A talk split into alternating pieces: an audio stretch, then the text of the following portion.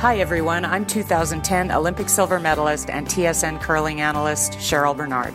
On this, the first episode of Behind the Hack, my guest is Penny Werthner, the Dean of the Faculty of Kinesiology at the University of Calgary, who has served as a sports psychologist for several Olympians, including my team at the 2010 Olympic Games in Vancouver.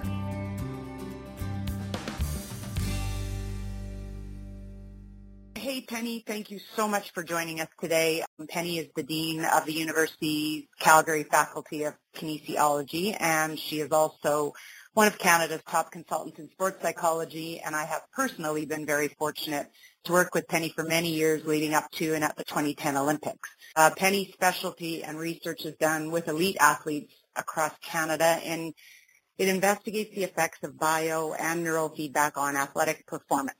So welcome, Penny, and thank you for joining me here today. Thanks, Cheryl. So I think maybe the way to start would be with just a short explanation for, for people who aren't really clear about what sports psychology is and, and what it entails. So maybe you could kind of take us through that. I mean, sports psychology is really about how you learn to effectively manage your thoughts and your emotions and then you know, with that, how you effectively manage then yourself psychologically and physiologically, because of course our mind and our body are very well connected. And so sports psychology is really about how we make that work. And, you know, there's a, there's a group of skills, you know, sort of principal skills that any sports psychologist would use with an athlete, but because, from a from a psychological standpoint, but certainly because sport is about motor skills. It's about executing things on the ice or on the field or on the ski hill or on the track, uh, motor skills, physical skills, we have to be aware of both the mind and the body and how they're interconnected. Now, are you surprised at the changes? I, I think I am really in the last few years whereby we're seeing a lot more sports psychologists working with kind of high-level teams. You, John Dunn working with Kevin Koe's team, Adam Kingsbury's working with Rachel Homan's team. Yourself, you've worked with many curling teams over the years. Are are teams seeing results from this, and what results are they gaining as compared to a time when they didn't work with sports psychologists? Well, your question about whether I'm surprised or not, I guess I would say I'm pleasantly surprised. I mean, I've been doing, I've been doing this work I hate to say it maybe, but since 1984. And I think while I did work with teams then and quite effectively, I think it wasn't as as well understood and well accepted as it is now. I think historically, so I do think things have changed quite a bit over, now I'm going to say sort of the last 15 years, multiple Olympic Games and World Championships in a variety of sports. I think athletes and coaches have really come to understand and appreciate that uh, the mental side of the game uh, and therefore using a sports psychologist really um, is an important piece of what I call the, the puzzle of performance. I mean, there's a there's a lot of things that go into a lot of different aspects that go into performing well in high performance or highly competitive sport. And for sure, I always say that the physical side and in, in the case of curling, the technical side of how you execute and the strategy of the game are absolutely the most important pieces. I mean, if we don't have that, then what you do mentally is sort of not particularly relevant. But if we do have that, and lots of teams do, then, you know, who wins, who beats the other team, who succeeds. And, and I really think it comes down to then those who, teams and individuals who understand themselves well, know what their strengths and weaknesses are, and have worked on both of those, um, and know how to manage themselves psychologically, which then affects the physiology side. Um, they're the ones that actually play the best.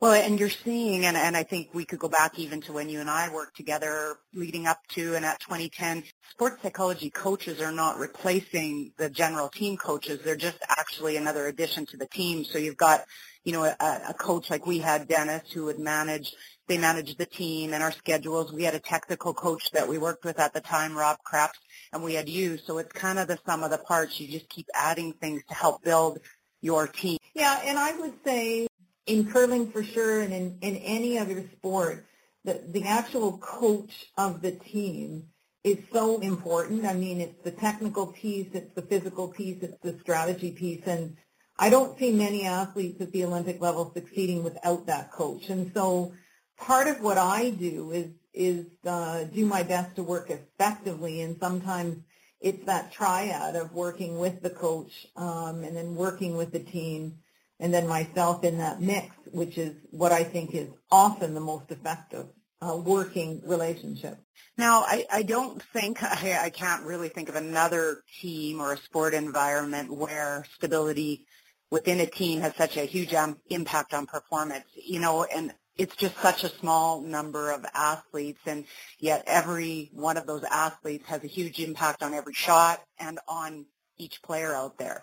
So I think stability on a team is core, definitely core to the team's success. So in your opinion, how is it created? And in your past experience working with curling teams, you know, how have you created this and how have you maintained this in such a small team environment? Yeah, I mean, Cheryl, that's such an important question. I mean, if I just, I mean, for, for sure each athlete, each player needs to learn some skills and how to manage themselves, but the team dynamic in curling is so unique. Um, it's a small team and it's a slow game. And I, I don't say that in a bad way, but it's a, it's a game when your mind can, can run on and think many, many different things. And it's, so it's very similar to golf in that it's a, a long period of time that you're out there asking yourself to perform. And so, you know, when I first started working um, with some curling teams and, you know, back working with Anne Merklinger's team a bit uh, many, many years ago and then having many conversations with Jerry Peckham, I mean, I would sit there and probably didn't understand the game as well as I do now, but you know, I would watch a team start to do poorly and rather than them come together and communicate more, they actually sort of would all separate on the ice. And I thought, isn't that an interesting and not good dynamic? Um, because this is where you actually need to come together. And so you know, it's a game where there's a huge opportunity for communication and strategy. I mean, I think um, one of the things I spend a lot of time doing with all athletes, but certainly with your team and, you know, is planning for how you're going to play that game or facilitating you understanding and deciding how you're going to play that game. But sometimes strategy needs to change. And there's great opportunity uh, in the game to communicate, to talk, to think about what happened at that end and what you might change or not change, um, depending on what the other team is doing. And so that communication piece is so important. And so to build that piece with a team is about each individual on the team understanding who they are and what they need and want, and then how we will work together, how that foursome will work together as a team so that we're getting the best out of everyone. And it's a, it's a process of doing that, right? It's, it's multiple conversations over, over many games, uh, and, and probably at least a season or two before you sort of start to nail that. Well, and I remember, uh, you know, specifically our work together, and and you would sit with all of us record uh, with um, receivers on out on the ice, and you would listen to our conversations on the ice, and and notice before we ever noticed that when we got under pressure, you know, in high stress games, that the communication did start to shut down. People quit talking, and just even to bring it to our um, understanding to make us recognize that this was happening, that actually just simply you know, made us realize, okay, we, we have to address that. We know what's going to happen under stress to, for us. And I think that's the key thing to me when we worked together was that you just brought to the front and made us recognize what happened to us when we felt pressure and when we felt stress. And just that understanding made you uh, really aware of it out on the ice and try not. It, it didn't always, uh, you know, we, we still let it happen after that point, but it, it did make us recognize it. And slowly over time, I think we started to work better as a team. Yeah, absolutely. And, you know, it is a process. I mean, it's a pro, you can't change anything if you're not very consciously aware of it. So and another way to think about the field of sports psychology is sort of one of the ways I think about the process is enabling you to be aware of what you're thinking and what you do and what those behaviors are. And then sort of second step is, because awareness is first, absolutely, but that doesn't change behavior. And then second step is So what, what's working and what's not working? And you can think about that on an individual level and then you can think about it as that foursome out on the ice with each other. And then you, you make choices about what you're going to train. Just like you train physically, you can train your behaviors to be different. And then, you know, you go out and do your best to execute those and we come back and debrief about it. That's a little bit of a different process, but it, it is that awareness that has to come first. So you make a really, I think, good point there of, of just sort of, because you can't change anything if you don't know what it is. And just to come back to the communication, I mean, most of us for sure, the norm probably is when we're under stress, we sort of clam up and stop talking, but sometimes we might have a teammate who talks a lot when they're under stress, and that can be equally annoying and difficult and not the best behavior. So it is, I think, a piece around a team that's, that's so much fun and so unique to curling is is having that, that meeting where you discuss that and, and decide what behaviors need to change. And sometimes they're behaviors you need to live with. But, you know, if I need you, you know, and we had this discussion with your team, like if I, if I have a bad shot, what, what do I want anybody to say to me or not?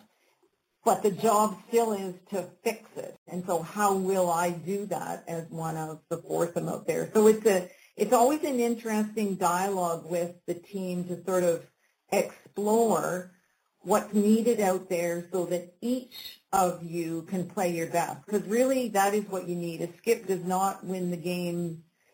I don't know if it ever happens. You can probably answer that better than I, but I, I would say not. You really need all four people playing well, certainly at a world and Olympic level.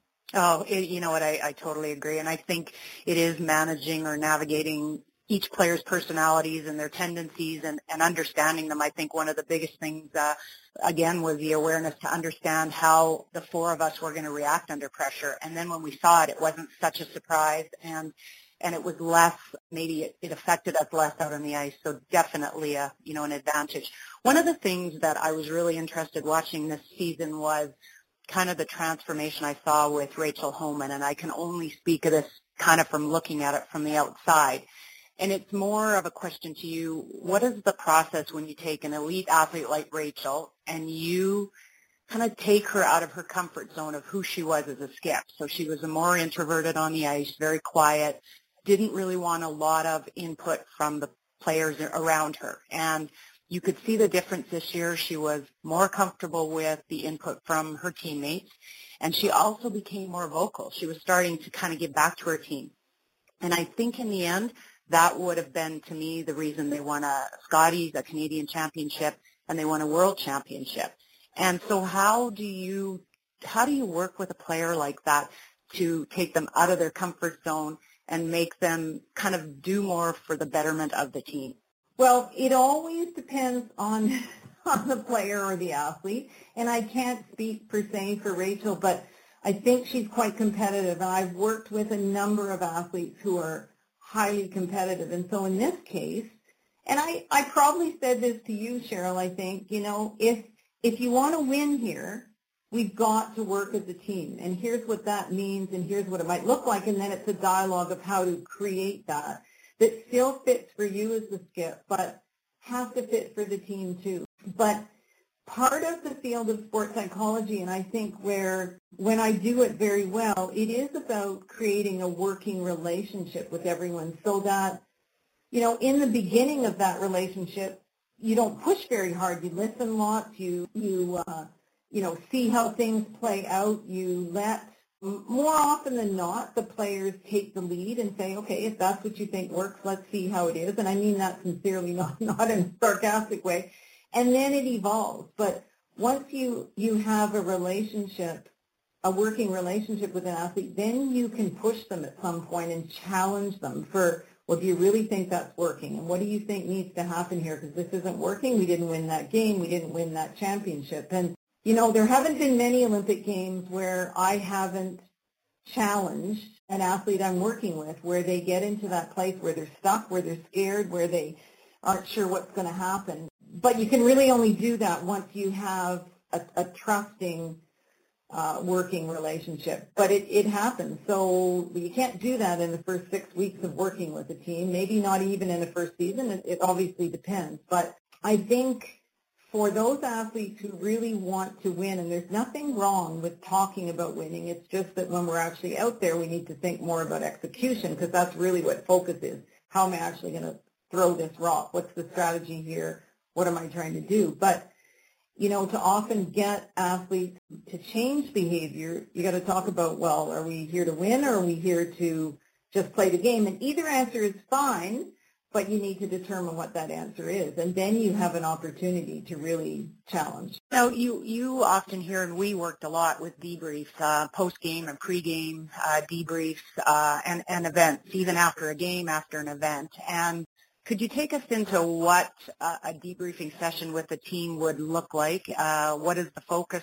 of that session, and kind of the difference between after a game debrief when you have to go out on the ice maybe two hours later and after an event debrief when you're kind of looking at the entire event as a whole? Yeah, I think um, debriefing or analyzing a game or preparing for a game, it's it is absolutely one of the most crucial processes that I think the field of sports psychology has brought to sport.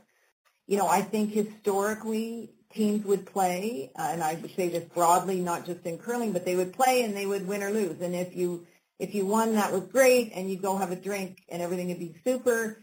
But not much thought process went into it often, or if it was if it was, it was individually done. And then when we lost, we're all depressed and sad, and then we go away um, and don't learn from both those pieces, not just the losses, but how did we win. So for me, this is a crucial part of what we do in sports psychology so that, you know, if we just briefly go through the process we did with with um, with you, the, and the team, and, and, and we did a very similar process in the trials, and it worked very well, and then into the Olympics, is meet before the team, the alternate, if there was one, is absolutely in on that meeting, and the coach and myself. And it would be, so what's the strategy for the game? How are we going to play? Who are we playing against? Because curling is a sport where you are against another team. And I, I would say, and Cheryl, you can correct this, more often than not, you sort of played to your strengths, but a few times you changed strategy depending on the team. But for the most part, it was, here's what we're going to do. And I, I would often, the way that, that I usually try to set it up, or I do try to set it up with a coach, is that the in this case, because athletes playing in curling are more often than not mature, they've been around, they know the game, they talk first, and then the coach would add things in, and then it's like you have a plan um, for going out to play that team. Um, and then I think that's quite important. Equally important then is after the game, um, coming back as a group and again debriefing. So what happened out there, and always letting the players speak first because I think it's so informative for a coach to hear what the athletes, the players think happened out there. And more often than not, they're accurate and correct, but sometimes they're not. And sometimes they forget an end, maybe sometimes because it was not a good end and you don't want to talk about it. And then it, then the coach gets to weigh in, so it's not the coach doesn't, but he or she will hear what the players are actually thinking. It's so useful. And then, you know, I would I see my job in in in that area of facilitating that, making sure it happens. And so, for instance, Cheryl, as you recall in the Olympic Games, we always waited. You were always the last one with the media, and we always waited to do that with until you got back. And and I know historically over numerous Olympics, a number of Olympics ago, where we would have team meetings, and that could be bigger teams. That could have been curling. That could have been a different sport where we would, you know, groups would get together and talk, but then the learning is not ingrained in the whole team. So it was really important that everybody's there to sort of hear the same conversation at the same time. And then what is our learning out of that? What do we take out of that? And we absolutely have to do it when it's a good game. Why was it terrific? How was it so great? What is it we did?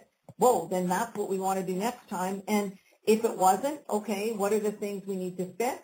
But what are the things we also did well? You know, the timing of that depends on when you, in curling, when you have a next game, you might not be able to debrief in a normal spiel until the end of the day or, so you have to figure out the timing of that. But it is so important. Are you careful when you come, it's back-to-back games, so you're coming off a game, you have maybe an hour and a half to uh, debrief, get hydrated, get some food in you, and get back out in the ice and say it's a loss. Is, does it look differently than if it was a win? How, how deep of a debrief do you do when you have to go back on and perform in an hour and a half? Yeah, that's such a great question because timing is so crucial here. So I would still say you want to do it, but you keep it, I mean, you make sure people are eating and drinking so they're, they're getting hydrated, but you make it shorter, especially if it was, you know, you pull out a couple of things. So I wouldn't let it go on very long because the, so, you know, it might be a 15 minute piece and the coach might lead it a bit more so there's a bit more direction. I mean, again, it depends on the team and how you set that process up. But I, I would still do it. And if let's just say it was really short and it was an hour, then I might say really coach led and said, okay, tell me two things out there you think you guys did well, two things we need to think about for the next game. Okay, now go get something to eat and, and relax because there's another key piece in here because one of the reasons I really like and promote a process like this is it's then, okay, you know what, now we're done after this, depending on the time frame we have, and now it's your time to go be with family or lie down and put your feet up or have something to eat and talk about other things because that is recovery physiologically and certainly mentally because if you spend all your time, let's just say it's a game back to back with two hours and you spend those two hours not recovering, and thinking about all the things you need to fix, you have no psychological energy going into that game. Or most of us won't. I mean, it's impossible to say categorically for everyone, but I don't know many people that could do that. So it's this recovery in curling is so important um, because of the multiple games that you play and how you want to be your best at the end, not just in the middle and the beginning. No, and I think one of the best things, honestly, that I got from working with you, uh, you know, and there was numerous, was understanding that you needed to actually analyze the wins as well. Uh, you know, as you said, it's so easy to walk away from a win and say, yeah, but you didn't do everything 100% in that game, and and you also need to recognize the things that you did very well. Um, that's what builds teams, also. Now, you specialize in the study and the effect of bio and neurofeedback on athletic performance. And this, you'll be able to under, explain this better than me, but I, my understanding when we worked together was this is to assess and train athletes to control their stress and their attention in high stress situations. And I, I was fortunate enough to have access uh, under you uh, with this testing and it was a light bulb moment for me, uh, realizing just uh, focus was a big, huge indicator to me, uh, broad and narrow focus, and also stress and relaxation and deep breathing and how that can affect your performance. So can you maybe go through the bio and the neurofeedback that you do and how it's benefiting the athletes that, that you have worked with and the ones that you are still working with? Yeah, it, it's such a great tool and I was just, I was really fortunate to get um, research funding from Own the Podium after Torino before in 2006 and then leading up to Vancouver in 2010 and then um, working with you on it as well. Uh, it's, um, you know, be, because sports psychology or psychology is all about the mind and we can't really see the mind, you know, lots of times uh, my experience leading up, but prior to that time was that you know, I would work really effectively with a large group of athletes and within a season or two they would actually learn how to change their behaviors and their performance would get better. And, you know, sometimes there isn't a fit uh, with an athlete and they go work with someone else. And then there were athletes I worked with and we had a great working relationship, but they continued to underperform when the pressure was on. And so what biofeedback and neurofeedback allows someone like myself to do is you're sitting in a lab and you're hooked up to various modalities, which I'll explain in two steps, and you actually see how you're changing, both neurologically and physiologically. So it, it's a it's a feedback tool. And what became really clear, clear to me, because for sure when I started, I thought that EEG, the neurology side of that, would be the most important part of it because it's about focus, it's about attention, it's about what we want to pay attention to and how we recover from paying attention to something. and, and rest our, our mind and brain a bit. And it became pretty clear in that training that the physiology was also important because if we are too aroused physiologically, too activated physiologically, or too anxious, which really means anxiety is negative. Anxiety is about being nervous. It's about can I do this? What if this team's better? What if I don't make it? What if I don't, you know, win that Olympic medal that I've trained so hard for? They both really affect what we think. And so it's managing both of those. So biofeedback is, is around the physiology side. So there's essentially five modalities, respiration or breath control, um, heart rate and heart rate variability, muscle, and then skin conductance or electrodermal activity, and then peripheral body temperature. So briefly, and there's very solid research uh, behind this, when heart rate variability, when we breathe at about six breaths per minute, we are turning down the sympathetic nervous system, and it's the one that is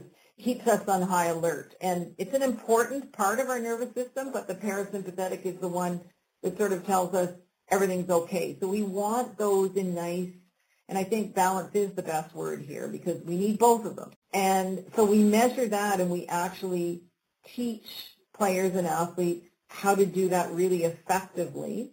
And then you use that both, especially in a game like curling or a game like golf where it goes on for two to two and a half or three hours, you know, how you're recovering between ends, like you can actually use it within the game. And then how do you use it between games and then, you know, between spiels, et cetera. So it's a, it's a key piece and it is the key piece that manages everything physiologically. And then when we're stressed, many of us, you know, get tight in the shoulders. So EMG helps athletes understand their shoulder tension or sometimes on their jaw tension and just gets them to start to understand how to manage that better and recognize it. And then peripheral body temperature is the one, it's the number we want to see go up because we're measuring blood flow to the hands and to the feet because that's how we measure it. So when we're stressed, it all goes to our heart, so we would see our hands get cold, so we want that blood flowing. And then electrodermal activity is a tough one. It's, it's um, to understand and to regulate, but it's about managing sort of internal emotions. It's measured on the fingers because when we're anxious or over-aroused, we sweat more, our pores open, and that's how it measures it.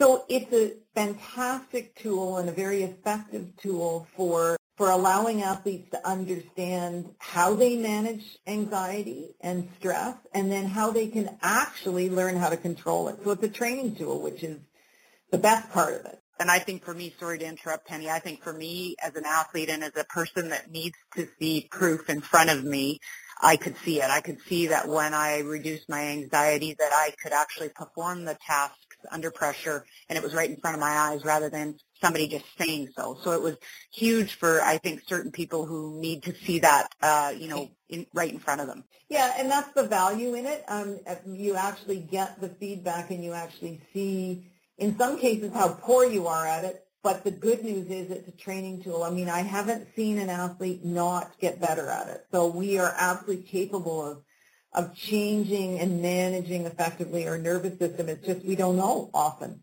Or if we know, we sort of know, we have a level of awareness, but we don't do anything about it. So this is, it's a, it's a good tool. And, and then neurologically, the neurofeedback is equally valuable in that it really uh, enables you to learn how to singularly focus on something because we, we change up where we put the electrode on your on your scalp. And so we're really teaching you from a brainwave activity standpoint how to be very singularly focused and what that internal state feels like for you because each of us feel it differently and feel it, I don't mean emotions, but as an internal state. And then how we recover from it because, you know, you can't, well, you should never say can't, but I don't, I don't know anybody that could focus, like totally be on target for a two and a half or two hour curling game. So it's like you want to be focused going into the hack. You want to be focused when you're sweeping. You want to be focused when you're thinking strategy. But then when during the game are you actually recovering? Because it's a long game. And I don't think you get, if you get to the end of one game, incredibly focused, then you'll have a tough time the next one. So it's how we come in and out of that. And again, it's visual feedback that the individual, the player, the athlete gets that sort of builds on, oh, that's, that's what it's like. Okay, ooh, I know what that feels like for me then. And then we obviously work on transferring that to the real world of whatever sport that is because uh, you know, in the end, I don't really care if you can do it well in the lab if you can't do it well when you're actually out on the ice. So it's always about how how would that transfer. So we're always going back and forth on, you know, sort of checking in on so how how'd that do, what'd you do, and then we come back and do more work in the lab.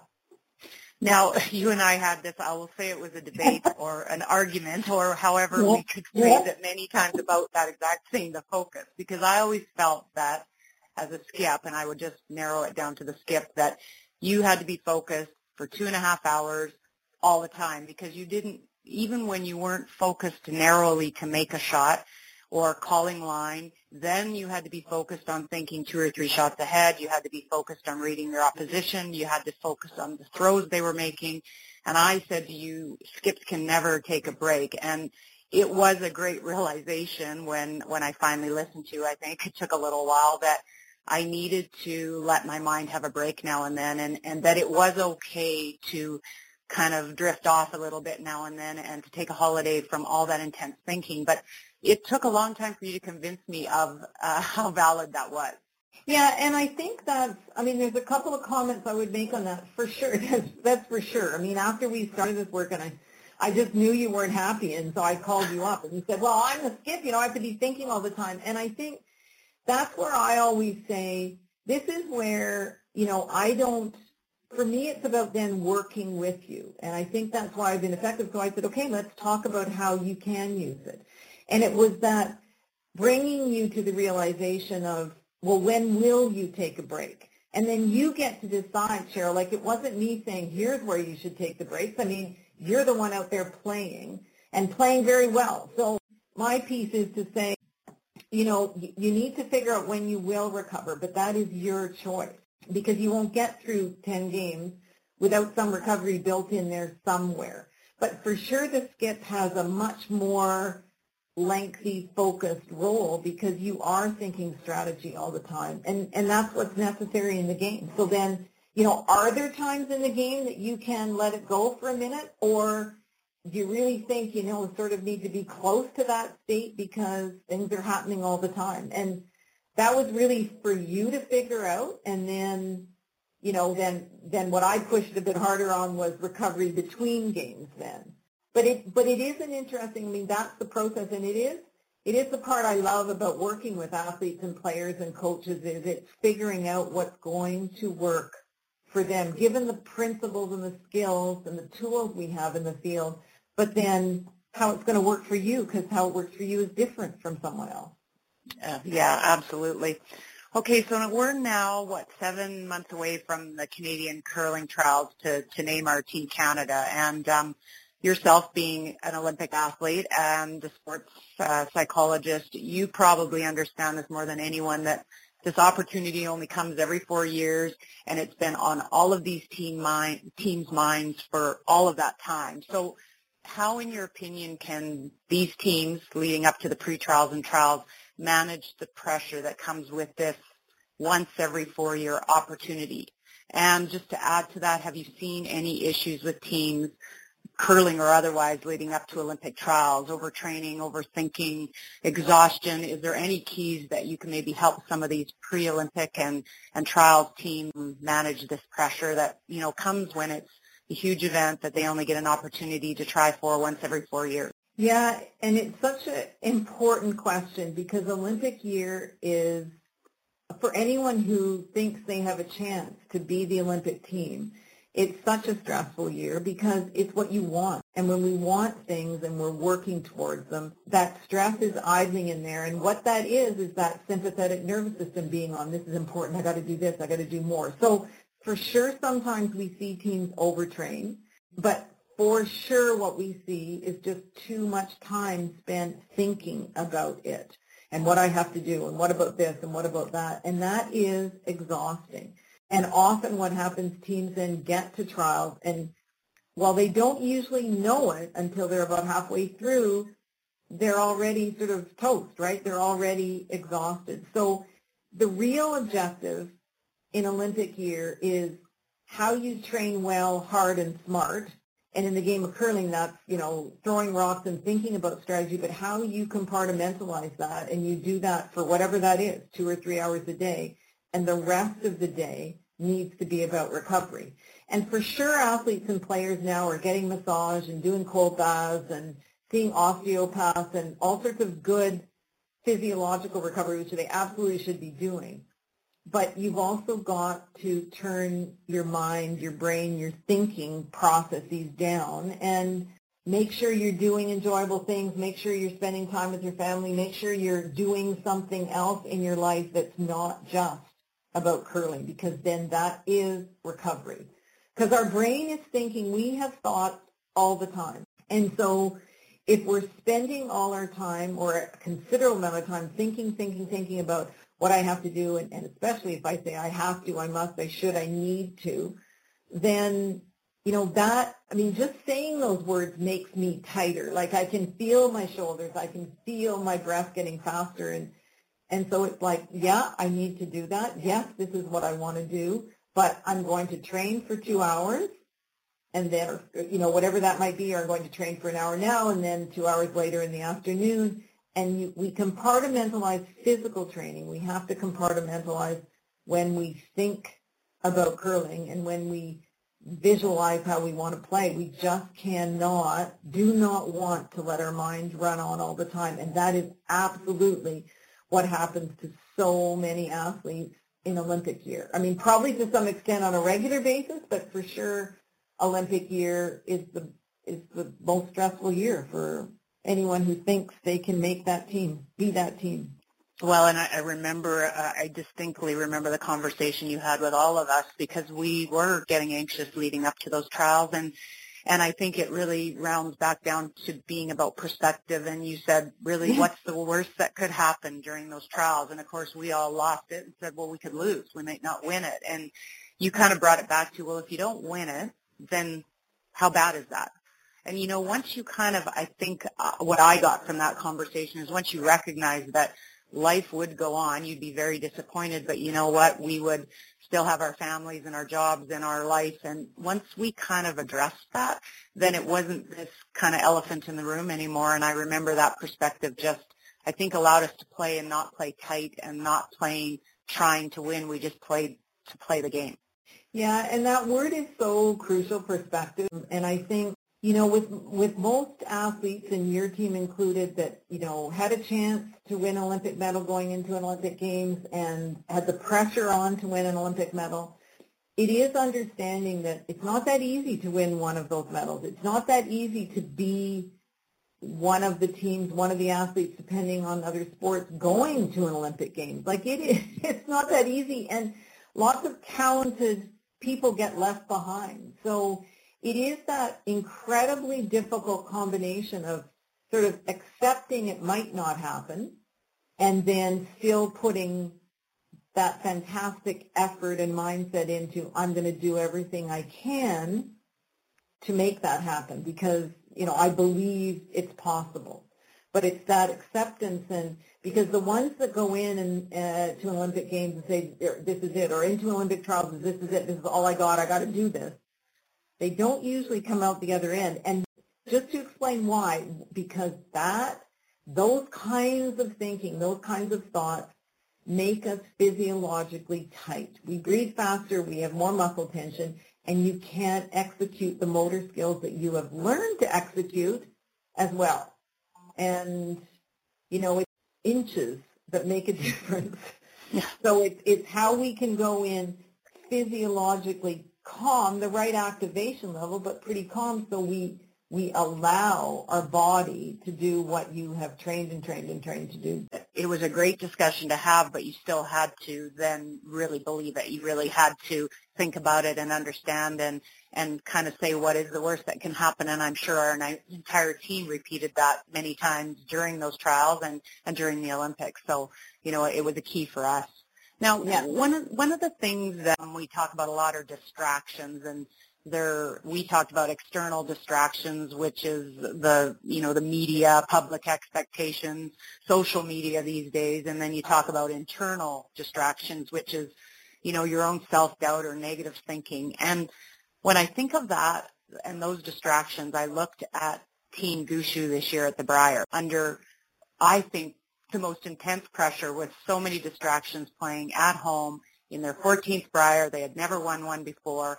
They're playing in Newfoundland with the entire entire province mm-hmm. wanting them to, to win, and they started off three and two, and then they had this great conversation that none of us were privy to, and all of a sudden they turned it around. And it would be interesting to hear how you would have approached if you were working with that team. Their three and two start with all that pressure. Yeah, and those things happen, and and they happened for Brad. I mean, I think, I mean, I don't know what happened in that room. I know what I would be doing, which would be absolutely taking the pressure off and coming back to how many good shots can we execute in the next game. And it, this is the difficulty, and you know, the pressure from Newfoundland, the pressure from the media that's all, as you said, external, and it's all around outcome. It's all around winning. And of course, it is, the game is about winning. It is about beating those other teams and winning. But what actually happens then when we're out on the ice is then we get focused on that which is ahead of us as opposed to shot by shot by shot. And you know, it is a cliche. It it does seem trivialized now, but I mean that essentially is what focus is. You could go play your best game ever and still be beaten um, because somebody played better, and that's part of that acceptance piece that we just talked about. But if if I was in the room, I'd say, okay, not a great start. I, I would still go through the debriefs. Let's talk about those games. Let's talk about those first five games and what was different in the three versus the two and and what's going on and what are you thinking and what do you want to do about that? And I think just because what I do is pose a lot of questions because questions allow a player to understand they actually have a choice in what they think and what they do out there. And, you know, on some level, at that level of sport, you know, Gushue's team knows they're talented. I mean, they have a level of confidence is absolutely there and they just lost something. So I'd say, what do you want to do about this? Like, what is our plan? How do we want to change this? And sometimes I say, do we want to change this? I mean, it's such a, and the answer is always going to be yes, of course. But then it helps them understand they actually have a choice. And then they sort of step up. The mindset changes. The body language changes. And you become that tougher team again, that, and that more focused team on what are we going to do to play well out there rather than, holy crap, we're down three, you know, like are we going to be able, because that's all forward thinking and that's not then focus when you're out on the ice. So we talk about it off the ice. What you need to then bring to the ice is right here, right now, what are we, what are we doing? Well, it's and it, and you know, for me to watch it, um, you know, from the outside uh, to see it, it was suddenly that you could see them really you know, when all else is equal, the technical and, and the talent, where they really shone was their mental, their ability to then suddenly relax and engage with the crowd. And it was, it was a transformation that was pretty amazing to see under quite intense pressure. So we should ask them and find out what they did do. I am planning to, so that will be yeah. the next one. One of the struggles I think that players have is missed shots or, or big games, big losses, and and curling is a tough one because you have a lot of time to dwell on a on your last missed shot. You've got a lot of time to think. I, I always relate it to golf where you're walking from, you know, the tee box to the next tee box. That's the worst time and you're walk you're thinking and that's when you can really do some damage. And I think curling is similar where you've just had a miss. You've got time to think until you throw and it's almost 20 minutes later how do athletes deal with these misses, I guess, in the middle of a game, and then also the big game losses, and not a, not let that affect their confidence, and and how do they choose to learn from these experiences rather than let them, you know, bring them down? Yeah, well, tough lessons, but these this is this is an absolutely crucial skill in a game that's lengthy against other people or against the ball if we're thinking of golf, but it is a skill and it is I think you have to feel whatever emotion you feel that disappointment, pissed off, angry, frustrated, frustrated at oneself or frustrated at a teammate. And that's where coming back to the, the debrief or the analytical process is when you have time, you get that out on the table. And so if there's anger or frustration, you get it out and then we say, okay, now what do we want to do about it? So, so letting go of that and then moving to something else because we actually can't just let go of it. I don't think many of us, if you've got to put something else in place, so then what's our plan for the next game? So if we think about it in the microcosm of within a game, it's like having, having a process that works for you within the game. So if I have a bad shot, analyze it, talk to a teammate, and that's again where community, If, if, that's what I want to do, I, I have a choice. I can solve it myself, or I can solve it with one of my teammates. And then it's like, okay, so what am I going to do next? And that is also where we can use breathing. So it's sort of like, okay, that wasn't good. How am I going to change it? Because that is the objective, not to shot poorly, right? You will always make poor shots. The objective is to make less of them than the other team. But it's how do we fix it the second time you get into the hack. And that's also where I would push players to say, that's your responsibility. I mean, ideally we don't want to have a poor shot, but if you have one, two is not, not acceptable. So how do you change that? So I think you get help or you do it yourself. You analyze and then you take some breath and then you go, so now what do I want to do? And you come back to some cue that works for you in how to fix that. And then it's like, then almost you, you also have to then take a break from that thinking because that's where you could get into overanalysis. But for sure, easy sitting here talking about that, not so easy to do out on the ice, but that is the skill. That is the yeah. skill. And if we go back to Gushue's team, clearly whatever they discussed in that meeting, they were able to turn it around. And that's very impressive yeah, it, you know, and to watch it was it was pretty incredible. And you talk about mental toughness being a skill, and it and it and that's what I think I finally understood that this was something you had to work at. It's not something. It's not an inherited trait. You have to work at mental toughness. And and when you see athletes that rise to the occasion and they play 15 or 20 percent better under pressure, they, I think the key to them is they weren't thinking about their performance. They were actually immersed in what they were doing, and it, you know, different uh, sports psychologists call it zone or they call it the flow state. Is there any way, um, and I know it's a tough place to get to, is there any key things to give yourself the best advantage to get into that state in the middle of a, you know, high pressure game? You know, that's the flow state and I'm, I'm convinced that we can't manufacture it. What we want to do is get close to it and we do that by having some processes in place. So some repetitive things that help us manage ourselves, but at the same time within the sport of curling, you have time to analyze, breathe, and then decide what you're going to change or analyze, decide what you're going to change, breathe, and then plan for the next shot. And it's, it's that process, not done in an anxious way, done in a can't believe that was such a crappy shot. Feel that emotion and then say, but will that help me? No. Okay. So then breathe and come back to the next shot. And the more that one practices that skill, the more one gets better at it. And then sometimes what happens is you have one of those great games where, you know, you're just incredible and everything goes your way. But to create that, to think about creating that, that's also then about forward thinking. And so I don't spend time doing that because you know, most athletes that I've worked with in Olympic Games that have won a medal, you know, they could tell me a couple times where they lost focus. They could tell me what was not perfect about it, and yet they still won Olympic medal and performed incredibly well under that immense stress of an Olympic Games or World Championships or qualify for Olympic Games. So I don't spend a lot of energy trying to help athletes create flow because I think there's some things that we just still, and I don't know if we ever will, maybe we will understand what that is and how we could actually manufacture it. I, I think, and you know, even further to that, I think the toughest thing in sports is trying not to, in my opinion, think of the outcome. It, it's it's in front of us. They put the score on the board. The fans cheer. Outcome is kind of in our face. And yet everybody tells us not to think of outcome. Just think about the process.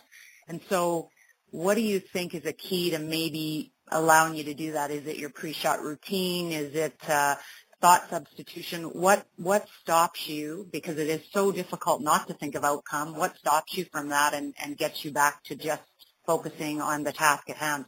Well, first is recognizing that it's out there. So in curling, you do see that scoreboard. There's no way you're not going to see it. So it's understanding you are actually going to see that.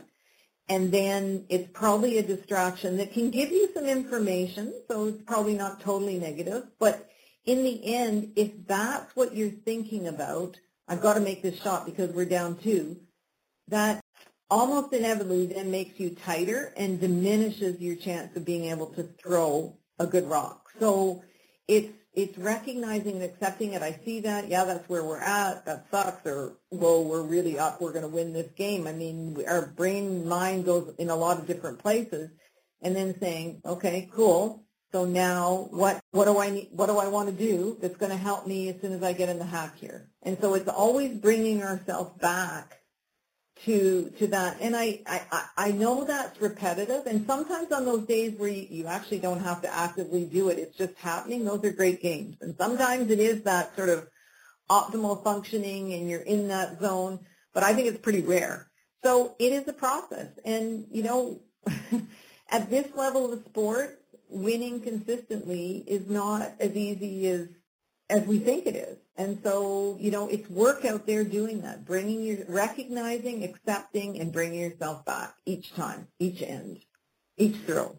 I guess final question, Penny. If if you were working with uh, one of these teams that's focused on the Olympic trials or the pre-trials coming up, what would you, what specifics would you have them working on during the summer kind of with regards to their mental training? And then how do you, just a brief thought on peaking and periodization, you know, you can't always play at your best weekend after weekend. So leading up to those trials, I, I remember we took a couple weeks off before the the trials, that was kind of at the advice of you to so that we came out there excited and ready to play. But I guess just in this period now leading up to those trials, what would you have teams kind of, what would their season look like up until then? Well, eh, you know, a hard question in the sense of every team's a little bit different, but in general, I would have them probably not doing very much mental training work right now. I would have them being fit, getting fit. I mean, I don't, you know, it's not for me to say when the best time to be throwing rocks or not throwing rocks, but I, I would definitely,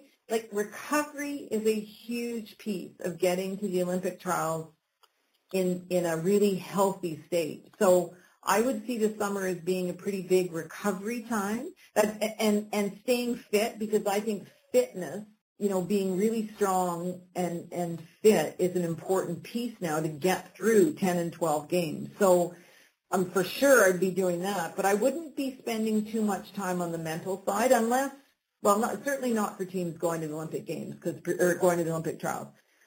And then, you know, then I might be, I'd probably be having a meeting with them sometime, with a team sometime in August, so they're getting together to talk about you know, sort of the logistics, getting organized, meeting with the coach, you're getting organized for the season, and that's when I would then start reintroducing or getting them to, to start working again on the mental side. They could be visualizing shots. They could be doing their respiration breathing, so they're, they're honing that skill again and then putting going forward in that process game by game by game of making a plan analyzing it after the fact and doing the work around during the week around you know having specific goals for how you want to play and evaluating those visualizing things doing that that breathing. But for sure right now i'd be having them um, other than staying really fit in a recovery mode. Yeah, and I think you know what that's the key word that you said that I, I remember for us was you know we were we were over trying, we were overdoing everything, and we needed a break so that because it became just a grind, and we needed a break so that we were excited to go out and throw rocks and be into it because these seasons are long, and I think recovery is probably not instinctual for most competitive athletes. They just want to try harder, do more. Uh, we did that, and so I think recovery is probably the key message to anybody out there preparing for those trials. Yeah, it's a, it's a really important piece, and it's an important piece through the season as well. So, and we need to think about periodizing, you know, the mental or the psychological training as well. So, definitely the summer months is where I wouldn't be doing too much. Not in an experienced team, anyways. In a young team, you know, that's just starting out, but they wouldn't, you know, probably be going to Olympic trials. Or if you haven't done anything, then you might be doing some work. It would depend on what stage of their competitive career they're at. That's awesome. Thanks, Penny. That does it for the very first episode of Behind the Hack. My thanks to Penny Werthner for joining me, and thanks to you for listening. Join me during the 2017 18 curling season as I explore the psychology of curling with some of the sport's greatest minds and champions.